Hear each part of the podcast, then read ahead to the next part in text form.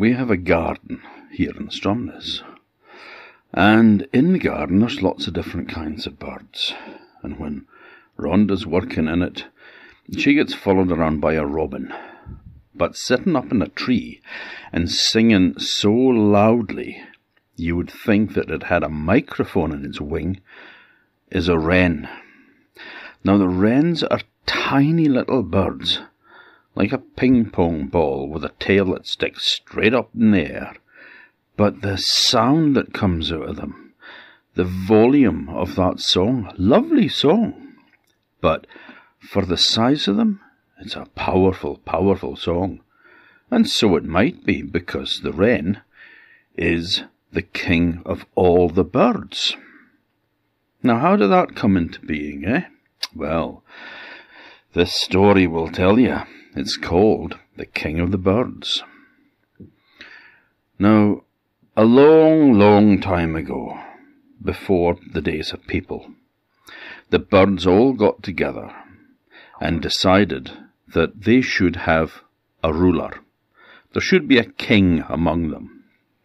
Now, all the birds put forward the best person to represent them. And they all had a great meeting, and they were all arguing about who should be the king of the birds. And there you had the peacocks, and the kingfishers, and all these beautiful birds with really bright, colourful plumage, and they were saying, "Well, it should be should be us that's king of the birds because we are the most beautiful." Oh, not so, said some of the other ones. No, well, I'm taller than you. It should be the tall ones, said the, the heron and the stork. No, no, they said, no, it, it should be, it should be uh, ones that could uh, can fly a long distance, said the swallows and, and the geese. And then one of them said, Well, maybe we should think about wisdom. Hmm. Now, who is the wisest among us? Well, that would be Owl. Yeah. Well, shouldn't we go and ask Owl who he thinks should be the king of the birds? Yeah, I suppose that's not a bad idea. So they went to see Owl. Now, Owl was sitting up in his tree, frowning away. He hadn't bothered going to their meetings because he just thought it was stupid. And they said, Owl, who should be the king of the birds? Hmm. Who? said Owl. Who? Well, there's one thing that we all have in common said the owl, and that is the air. What do you mean, the air? Well, we can all fly, can't we? The air is our natural element. So I would say that the one that could fly the highest in the sky should be the king of all the birds. Brilliant, they said. So they set off. Now, I'm afraid when it came to things like chicken and the pheasants, they didn't get very far off the ground at all.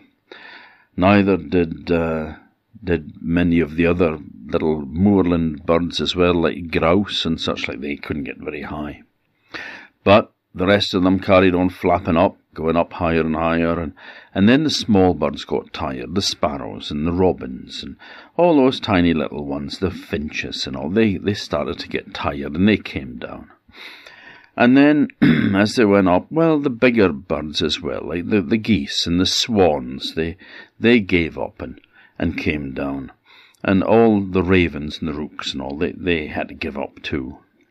So it was left with the ones that were flying the highest were all the birds of prey, prey. But then, you know, ones like the uh, the falcons and the buzzards and the kites and the kestrels, they they got tired as well and they had to drop out.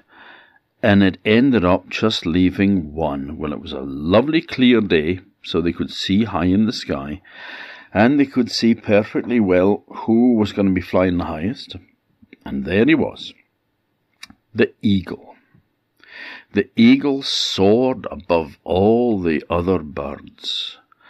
And then it soared up as high as it could go until it didn't have another ounce of strength in its body to get just a tiny bit higher. And he proclaimed down to all the other birds, See me now!